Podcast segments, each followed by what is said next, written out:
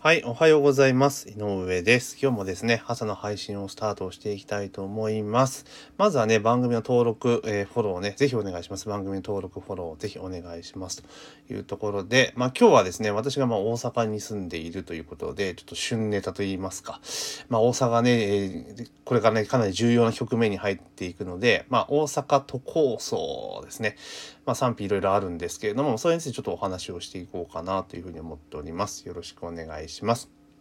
まあ今月のね、今月かね、今度の日曜日にですね、大阪市で、要は大阪市を廃止して、まあ特別区、4つの特別区に再編しますよという、まあ住民投票が行われているわけですよね。まあいわゆる大阪都構想と言われるものなんですけれども、まあそれの投票が、住民投票が行われて、決し、どうなるかっていうところなんですね。で、まあ5年前に1回ね、えー、やって、本当僅差でね、えー、廃案になってしまったって否決されたんですけれども、まあそれから5年経って、えー、どう出るかというところなんですが、まあ、あの、こう権力構造を変えるものなんじゃないですか。今までの要は制度を変えるものなので、やっぱり、あの、既得権っていうものをかなり切り崩していくところなんでしょうね、きっとね。だから、もう反対のあれがすごいことにやっぱりなっている。嘘デマとかがあったりとか、もう何が本当だからよくわからないような状況になっているという印象を持っています。その報道とか見ていると。で、ただじゃあ実際どうなんかっていうところなんですけれども、あの、結局ですね、あの、私が大阪に引っ越してきたのが、えっと、2007年なんで、今から約13年前なんですね。で、その前は東京の練馬に住んでいたわけですよ。で、仕事の、まあ、転勤でですね、大阪に来たわけなんですが、で、当時私はですね、子供がまだ下の子が0歳うん、で上の子が2歳みたいなそんな感じだったんですね。でそれでまあ引っ越していく時にやっぱ関東ってそういう子育て支援みたいなのってめちゃめちゃ進んでたんですね。今から13年前であっても練馬区であれば、えー、子供は中学3年生まで医療費無料とかね、え そういうようなのがもう当たり前だったわけですよ。でで大阪に転勤になった時に当然そういうところって見ていくじゃないですか。でもちろん大阪市内とかね、えー、いろいろこう調べていったらですね、当時は本当大阪市内って本当クソみたいで、もう全然なってなかったんですよ。なんか医療費助成は、なんかそん、何歳だったかな？確か小学校上がるまで、なんか小学、未就学者までみたいな、だったりとか、なんか本当に全然もう子育て支援のこの字もなってないような状態だったたんですよ。あの医療費の支援、マルニューとか言われるものとかでそうなんですけど、で、本当もうダメダメだなと思って見比べてって、で、やっぱりその子供、子育ての環境とかそういうのを見て行政選んでいくわけじゃないですか。で、もちろんだから、いろんな家賃とかそういう職場との距離とかっていうのも選んでいくんですけれども、で、結局、調べてったら、えー、当時は、だから、大阪の箕面うん、とか、そういうところの方が全然もう複数台ままともだというところで、結局は箕面に引っ越すことにしたんですね。東京から箕面に引っ越すという形にしたんですよ。で、まあそれで引っ越してきて、まあ当初はそういう形だったんで、まあその翌年隣の茨城市に引っ越したわけなんですね。で、えー、大阪が、まあ大阪、橋本さんが知事になって、えー、大阪医師の会というのができて、っていうところがあって、そのちょうど同じぐらいのタイミングで、箕面がやっぱ同じくですね、市長がその新しい人になったわけですね。その維新とは、あの、維新の人ではないんだけれども、維新と非常に近い人が、まあ、まあ当時は維新なかったですから、えー、その後今維新とすごい近い人ですけど、まあ市長変わり、今度維新の人に変わりましたけど、やったと。で、箕面も結局先進して、なんだ子育て支援とかめちゃめちゃ超充実してたんですよ。当時は茨城、私が住んでる、今住んでる茨城市と箕面市でいた箕面市の方が遅れてたんですよ、やっぱり。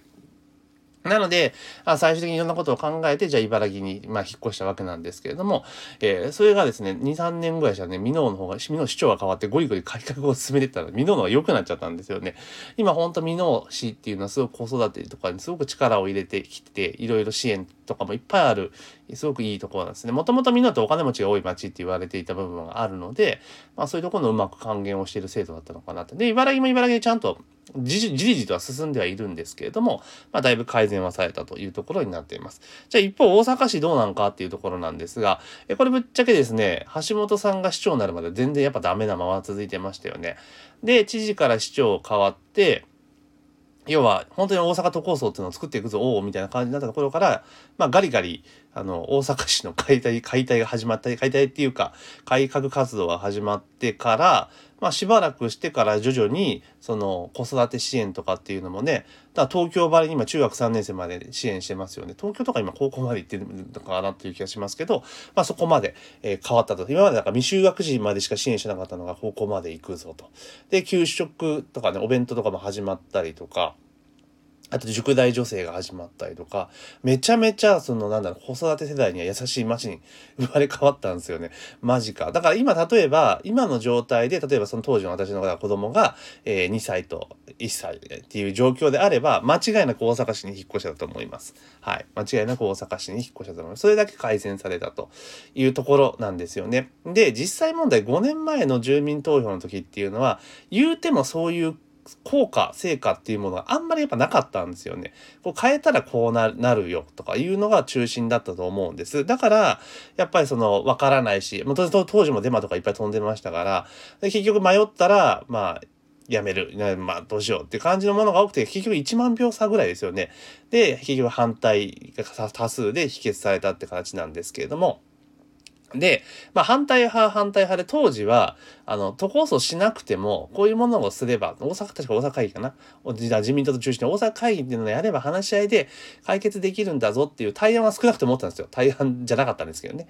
で、結局それが否決されて、それが実際動き始めたらもう何も動かないみたいな感じになって、なったわけですよ。で、それで、まあ、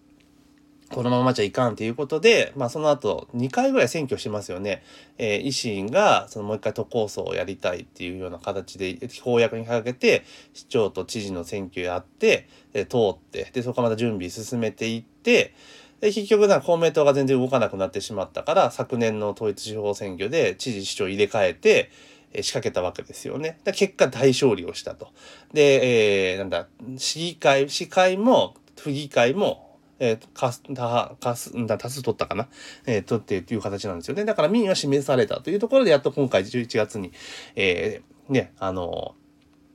と住民投票が再開っていうところなんですね。ですから前回に比べると、え非常に成果みたいなところはやっぱ大きくなってますよね。大阪市って本当に変わったと思うんですよ。えー、例えばその子育て支援とかっていうところもすごい充実してますし、もちろんだからそういった新たな財源を生み出すために改革は必要だから切られてるところも当然あるわけですよね。あるわけですよ。で、あとはその地下鉄とかもめちゃめちゃ良くなりましたね。大阪大阪メトロか。うん、なんか昔はなんか汚い地下鉄いつのだよみたいな感じだったものがやっぱすごくサービスも良くなって、まあ、変わったと、まあ、そういったサービスの変化とかっていうのはかなり、えー、顕著にね目につくようになったんですよ。だからその結果が昨年の、えー、統一地方選挙の結果なのかなというふうに思ってます。で、じゃあ今度最終決戦で本番の大阪都構想っていうところの住民投票に入った時に、まあ今回は、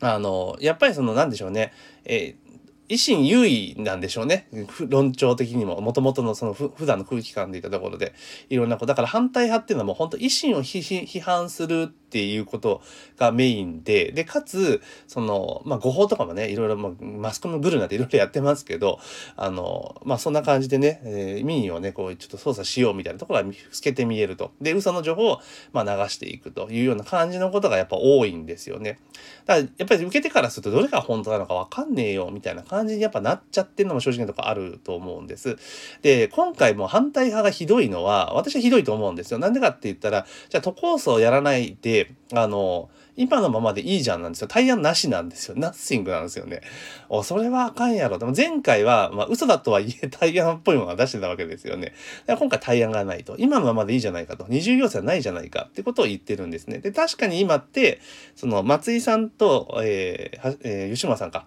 だ維新が二つの頭を取ってるからこそ、そこの人間関係でうまくなんとかバーチャル投稿層っていうので動いてるわけですよね。結果いろんなことがうまく回ってるとこなんだけど、例えばじゃあこれしばらくしてですね、もう維新がやめたってなってしまって、